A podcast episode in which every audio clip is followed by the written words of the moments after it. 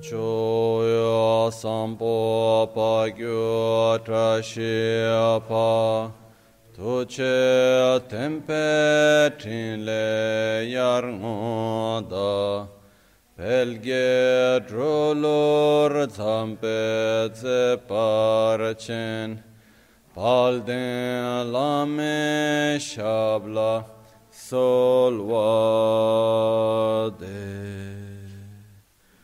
Om a Guru Vajradhara Sumatimo Nishasane Karma.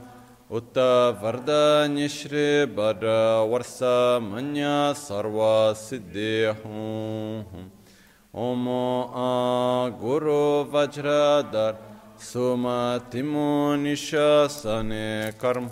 Utta Varda Nishri Bhadra Varsa Manya Sarva Siddhi Vajradhara Sumatimo Nishasane Karma Utta Varda Nishri Bhadra Varsa Manya Sarva Siddhi Hum Om Guru Vajradhara Sumatimo Nishasane Karma Uta Varda Nishri Bhadra Varsa Manya Sarva Siddhi Hum Om Guru Vajradhara Sumatimo Nishasane Karma Uta Varda Nishri Bhadra Varsa Manya Sarva Siddhi Hum Om A Guru Vajradhara Sumatimo Nishasane Karma. Uta Varda Nishri Bhadra Varsa Manya Sarva Siddhi Hum Om Guru Vajradhara Sumatimo Nishasane Karma Utta Varda Nishri Bhadra Varsa Manya Sarva Siddhi Hum Om Guru Vajradhara Sumatimo Nishasane Karma Utta Varda Nishri Bhadra Varsa Manya Sarva Siddhi Hum Guru Vajradhara Sumatimo Nishasane Karma Varda Nishri Bhadra Varsa Manya Sarva Siddhi Hum Om Guru Vajradhara Sumatimo Nishasane Karma Nishri Bhadra Varsa Manya Sarva Siddhi Hum Om Guru Vajradhara Sumatimo Nishasane Karma Utta Varda Nishri Bhadra Varsa Manya Sarva Siddhi Hum Om A Guru Vajradhara Sumatimo Nishasane Karma Utta Varda Nishri Bhadra Varsa Manya Sarva Siddhi Hum Om Guru Vajradhara Sumatimo Nishasane Karma Varda Nishri Bhadra Varsa Manya Sarva Siddhi Hum Om Guru Vajradhara Sumatimo Nishasane Karma Utta Varda Nishri Bhadra Varsa Manya Sarva Siddhi Hum Om Guru Vajradhara Sumatimo Nishasane Karma Utta Varda Nishri Bhadra Varsa Manya Sarva Siddhi Hum Om Guru Vajradhar Timo Nishasane Karma Uta vardanya shri bhadra manya sarva siddhi hum.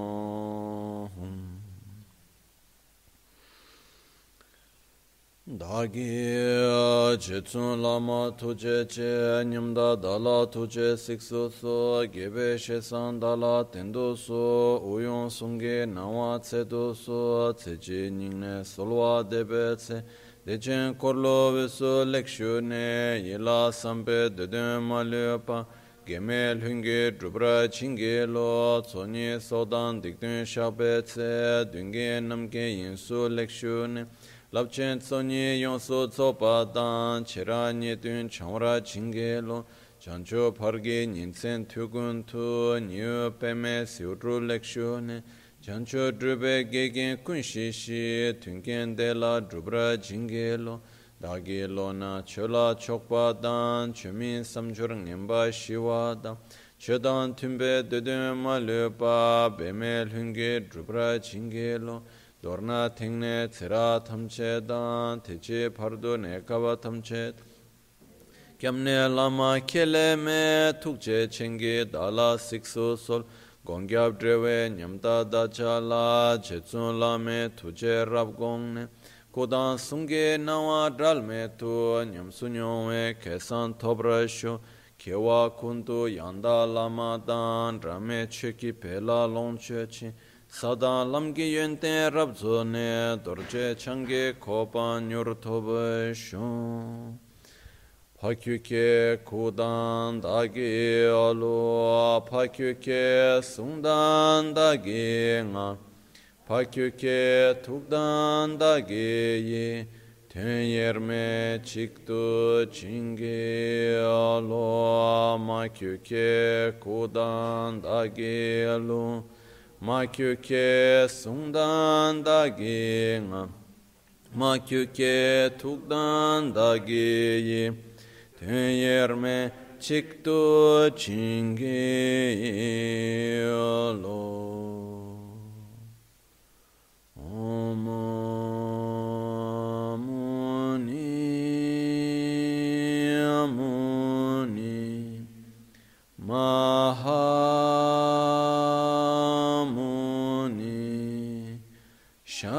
Shakyamuni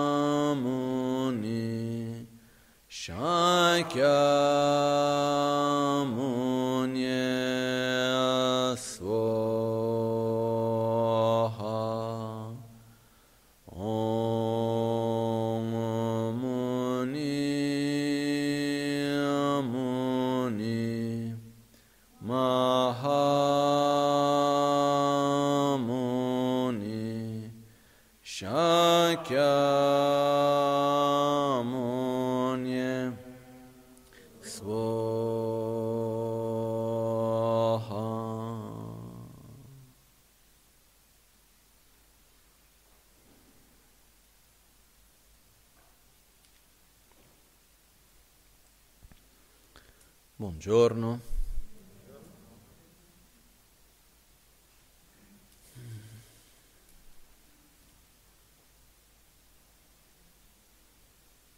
Ok.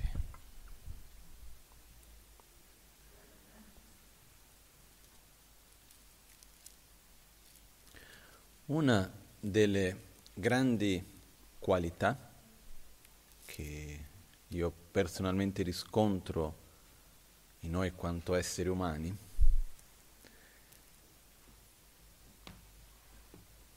è la nostra capacità di imparare con le esperienze degli altri. In altre parole, è la nostra capacità di trasmettere e condividere conoscenza e esperienza. E questo lo ritroviamo su tutti i campi, nell'arte, nella scienza, in qualunque mestiere, in qualunque cosa sia essa. E lo stesso anche nel sentiero spirituale, no? Immaginiamo come sarebbe se ogni volta dovessimo ricominciare da capo a cercare, a capire, a provare, perché uno dei modi di imparare è quello di provare, funziona, non funziona, se va bene ripeti, se non va bene cerchi in un modo diverso. No? In inglese sarebbe trial and error. No? Uno va ripetendo, ripetendo, ripetendo. Però abbiamo questa caratteristica particolare che possiamo imparare con quello che gli altri hanno già imparato. Quindi qualcuno ha fatto le prove, è andato bene in certi casi, male in altri, ha fatto la sua esperienza e la condivide con gli altri, dicendo guarda state attenti, non fate così, dovete fare cosa, ho già fatto io l'esperienza. Uno dice va bene, e quindi segue quello e fa la propria esperienza che a sua volta lo ripassa e lo ricondivide un'altra volta. No? Circa 2550 anni fa, c'è chi dice 2800, però non cambia tanto, c'è stato principe Siddhartha, oggi conosciuto come Buddha Shakyamuni. E principe Siddhartha fece il suo percorso di ricerca. Si racconta che è un percorso che non veniva solo da quella vita, ma da tantissime vite. Però, fatto sta che in quella vita stessa, che, della quale noi conosciamo la storia, cominciò a ricercare qual era il modo per poter essere in armonia con se stessi e con gli altri. E non è stata una cosa immediata, ci ha voluto del tempo. Non è che è stato da un giorno all'altro, ho trovato la soluzione fatto. Ci ha voluto tempo per ricercare, per meditare, per riflettere, per provare in un modo, non ha funzionato, cerchiamo in un altro. No? Per esempio Buddha agli inizi dedicò diversi anni della sua vita quando lui ha scelto di non seguire la vita, chiamiamo così, mondana, quando ha scelto che lui ha anche provato di vedere se con i piaceri, con il potere, con il riconoscimento, con la ricchezza poteva essere felice. E ha visto che non funzionava, né per lui né per gli altri. Quindi ha cominciato a cercare soluzioni diverse. E in queste soluzioni diverse che cercava, per esempio, ha fatto un periodo abbastanza lungo dove ha cercato, tra le tradizioni spirituali che erano presenti all'epoca in India, le pratiche di ascetismo, che partivano da un concetto che era per controllare il corpo, la mente deve prima riuscire a controllare il corpo e quando riesce a trascendere il corpo riesce anche dopo a trascendere lo stato di sofferenza facendo queste pratiche allucinanti, che ancora oggi c'è chi li fa in India. Eh? Fra queste c'era una delle quelle più estreme, era mettersi in meditazione in mezzo a cinque fuochi, quindi venivano fatti un fuoco in quattro direzioni, uno sulla testa, con un qualcosa su cui veniva appoggiato, e faceva un calore assurdo, e uno doveva stare lì in meditazione finché non si spegnesse tutto il fuoco. No? E quello che succedeva è che imparavano a entrare in stati di assorbimento meditativo nel quale perdevano il contatto con tutti gli altri sensi e quindi non avevano sofferenza dinanzi a questo. E Buddha lì si è reso conto che c'erano delle pratiche che effettivamente, momentaneamente funzionavano bene. Entravi in uno stato di assorbimento meditativo dove perdevi il contatto, tra virgolette, con il mondo che ci circonda e in quel momento lì stava bene, non c'era nient'altro, però prima o poi quello stato finiva. E quando finiva tutto il resto ritornava. Quindi era una cosa palliativa, non era una soluzione a tutti gli effetti. In questo finché Buddha ha trovato che la soluzione era quello che lui ha chiamato la via di mezzo. Il corpo va curato, però uno non deve vivere per i piaceri del corpo, però il corpo va preso cura, fa parte del percorso.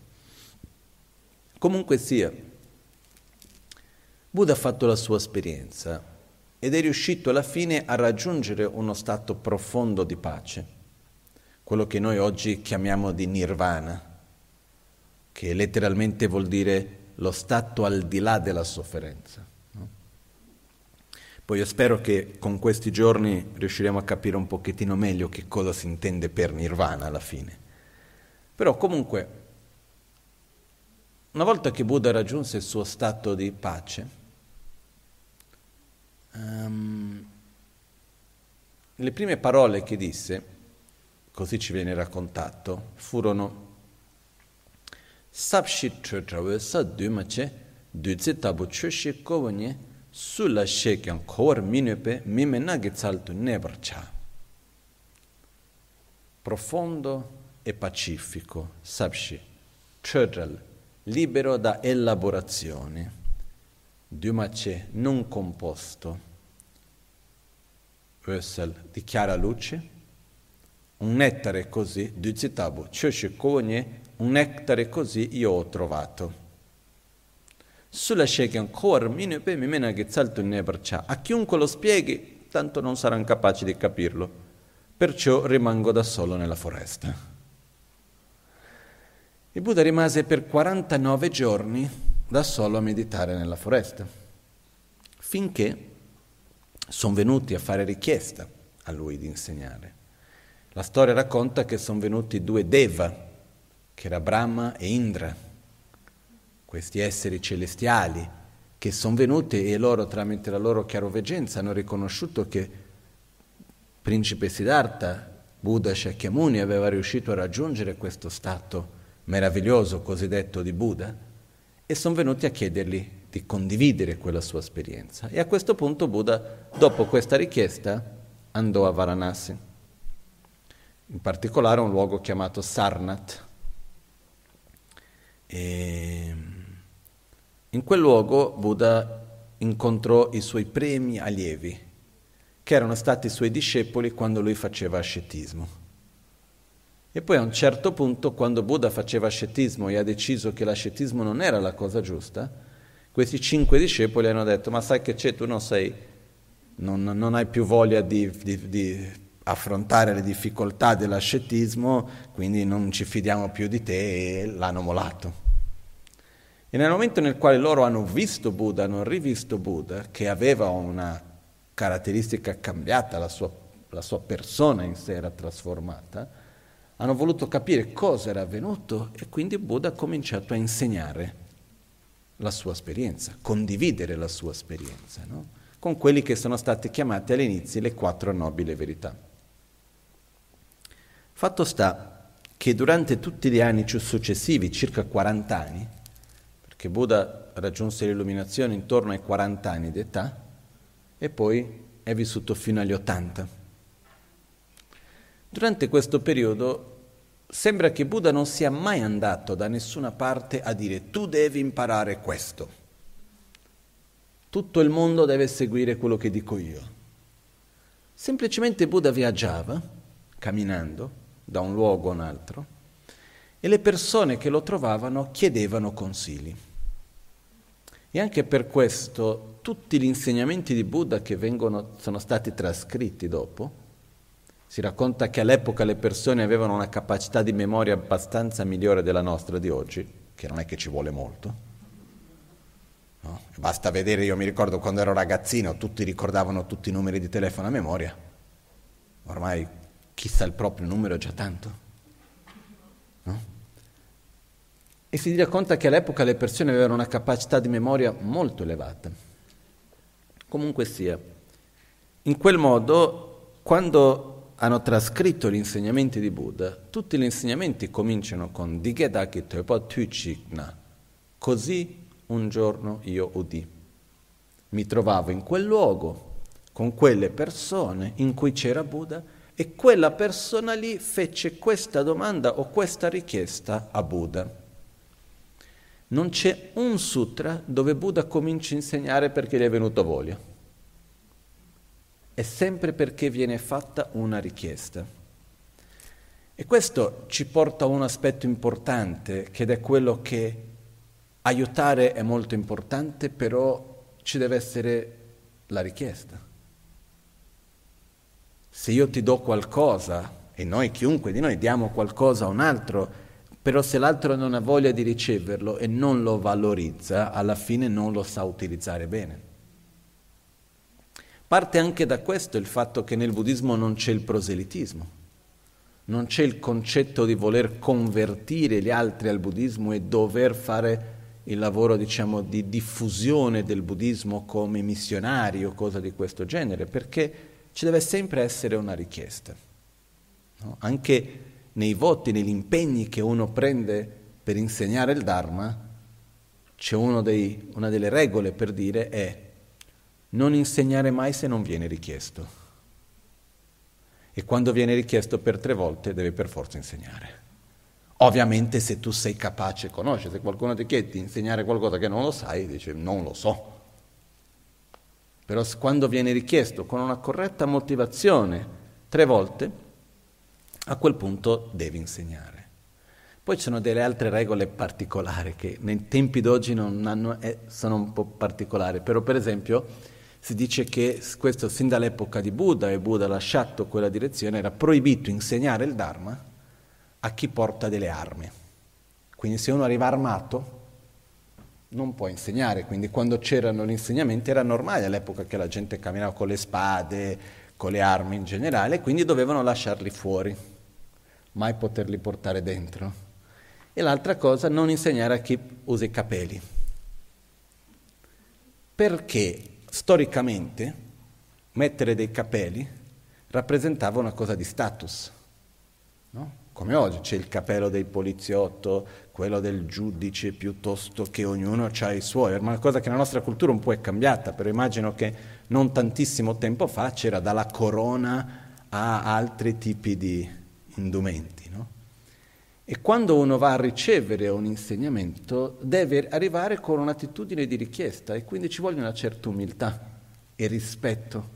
Per questo che c'era il fatto di uno deve togliere in qualche modo il suo status sociale, per questo che veniva fatto questo. Però il punto che voglio arrivare è che da sempre esiste questa regola in cui uno non deve insegnare quando non viene richiesto che in realtà è un qualcosa di rispetto verso chi impara.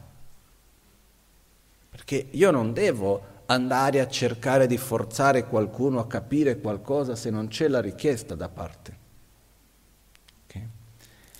Io mi ricordo addirittura quando ero in Tibet, ho fatto richiesta a uno dei miei maestri, Kachen Losam Phunso Rinpoche, l'abate di Tashilumpo, di trasmettere un testo in particolare, un insegnamento che riguardava lo, stadio, lo, lo stadio di completazione di Guya Samaggia, comunque sia.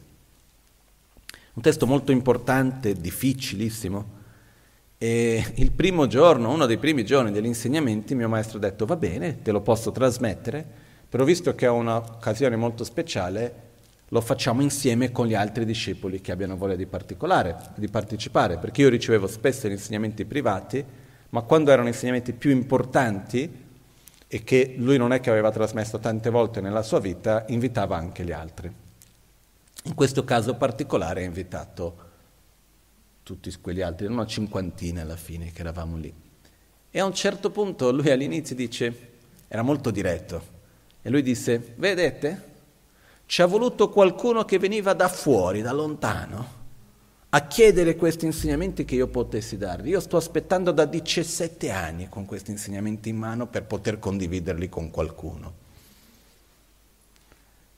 Questo vuol dire che lui non aveva mai trasmesso per una semplice ragione, non le era mai stato richiesto, anche se fra i suoi discepoli volevano tantissimo ricevere quello, erano estremamente contenti.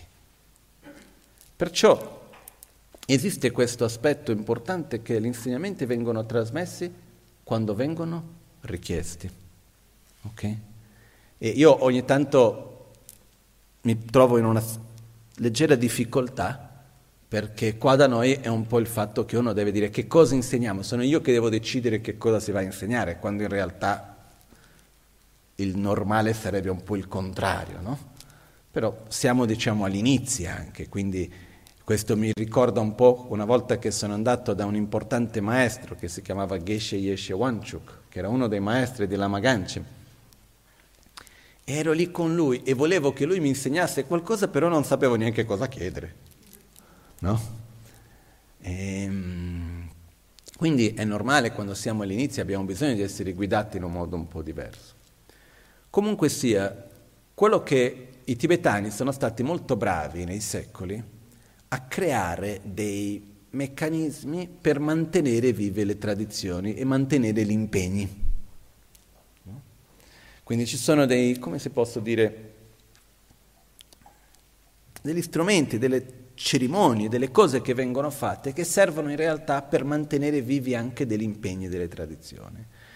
Quindi, per esempio, ogni qualvolta che c'è un insegnamento, all'inizio di questo insegnamento viene fatta quello che viene chiamato l'offerta del mandala. L'offerta del mandala è dove formalmente si fa richiesta che quell'insegnamento venga trasmesso. Quindi anche se, per esempio come oggi, che andremo a trasmettere i tre principali aspetti del sentiero, eccetera, che poi parlerò su questo, abbiamo tanto tempo, anche se è qualcosa che non è stato, diciamo, richiesto formalmente, eccetera, all'inizio, quando si comincia, si fa la richiesta. Questo è anche un modo in cui si dice, ok, siamo qui perché vogliamo essere qui, siamo qua nella nostra totale libertà, libera scelta. Nessuno è forzato a ricevere, a essere, ad ascoltare, eccetera. Siamo qua perché vogliamo essere qui, perché vogliamo condividere il Dharma.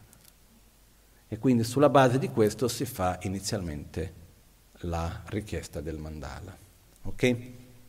Quindi faremo questo adesso, seguendo la tradizione, nella quale faremo questa breve preghiera e quello che potete semplicemente immaginare mentre facciamo questo è che come sin dall'epoca di Buddha avviene questa linea di trasmissione dove viene fatta la richiesta, sulla base della richiesta viene, viene trasmesso l'insegnamento. Io ho ricevuto questi insegnamenti dei tre principali aspetti del sentiero da diversi dei miei maestri e ho voglia e piacere di condividerle con voi. E quindi facciamo questo breve momento in cui semplicemente dentro di noi facciamo la richiesta. Ok?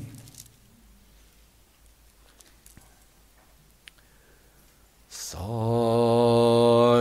Shipeki Choshiameto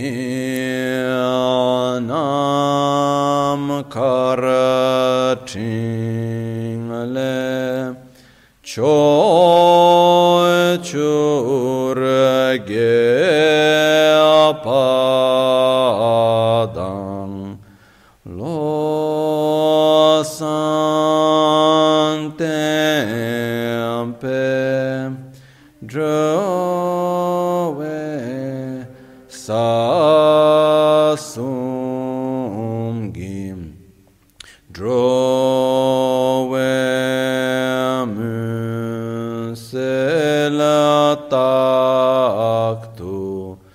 ne gyur yedam guru ratna mandrala kam niryataya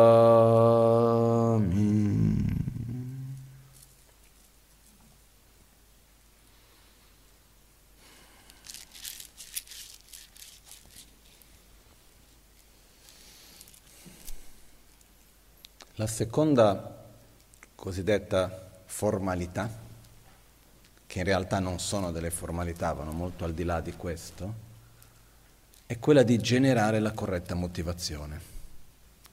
È quella in cui noi in qualche modo ci chiediamo perché siamo qui. Stiamo per cominciare qualcosa. In questo caso abbiamo questi cinque giorni insieme. E perché? Cosa vogliamo?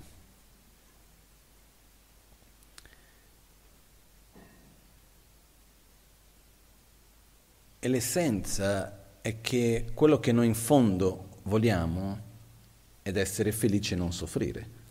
Quello che noi in fondo vogliamo è che noi vogliamo star bene.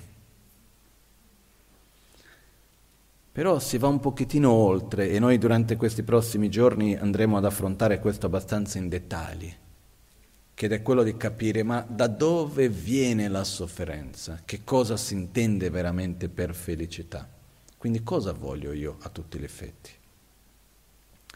E qui si fa questa preghiera, questa più che preghiera, queste parole motivazionali insieme, che sono nel Buddha, nel Dharma e nel Sangha, prendo rifugio fino all'illuminazione, con la pratica della generosità e delle altre perfezioni, quindi con la pratica della generosità, della moralità, della pazienza, dello sforzo entusiastico, della concentrazione e della saggezza, possa io raggiungere lo stato di Buddha per il beneficio di tutti gli esseri senzienti.